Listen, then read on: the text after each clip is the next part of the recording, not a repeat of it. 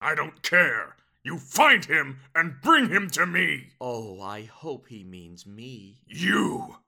Do you have any idea what you've done? Oh, you have no idea. You killed my top man in nanotechnology, the backbone of the Brainiac Resistance program. And his wife, too, but I don't think you care about that. I wonder if couples' coffins are still a thing. Such bravado for a neutered dog. Or have you forgotten your place? oh, oh, that old thing. Oh, I got that removed. No more reins to hold, I'm afraid. The balls, such as they are, are back in Eddie's court. I never had you pegged for the gun type.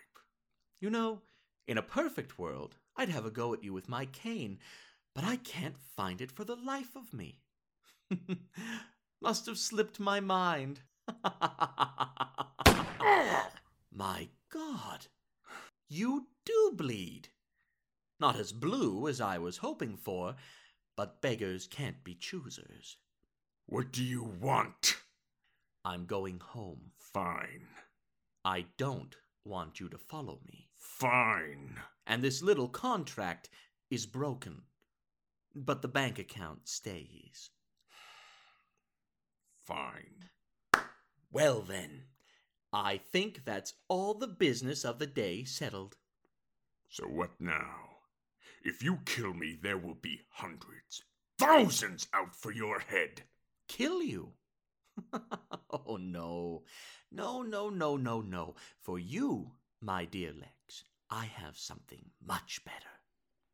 What have you done? Testing? Testing? Is this thing on?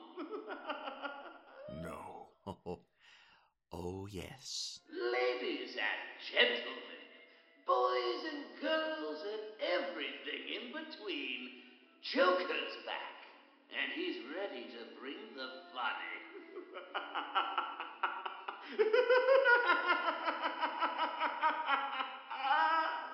A big thank you to Eddie Baby for breaking me out of this foosgow. We're square now, Ed, so run along before I change my mind. Oh, that's my cue. It's been swell, Luthor, but Gotham is calling my name, and I hate to keep her waiting. This isn't the end. This isn't over.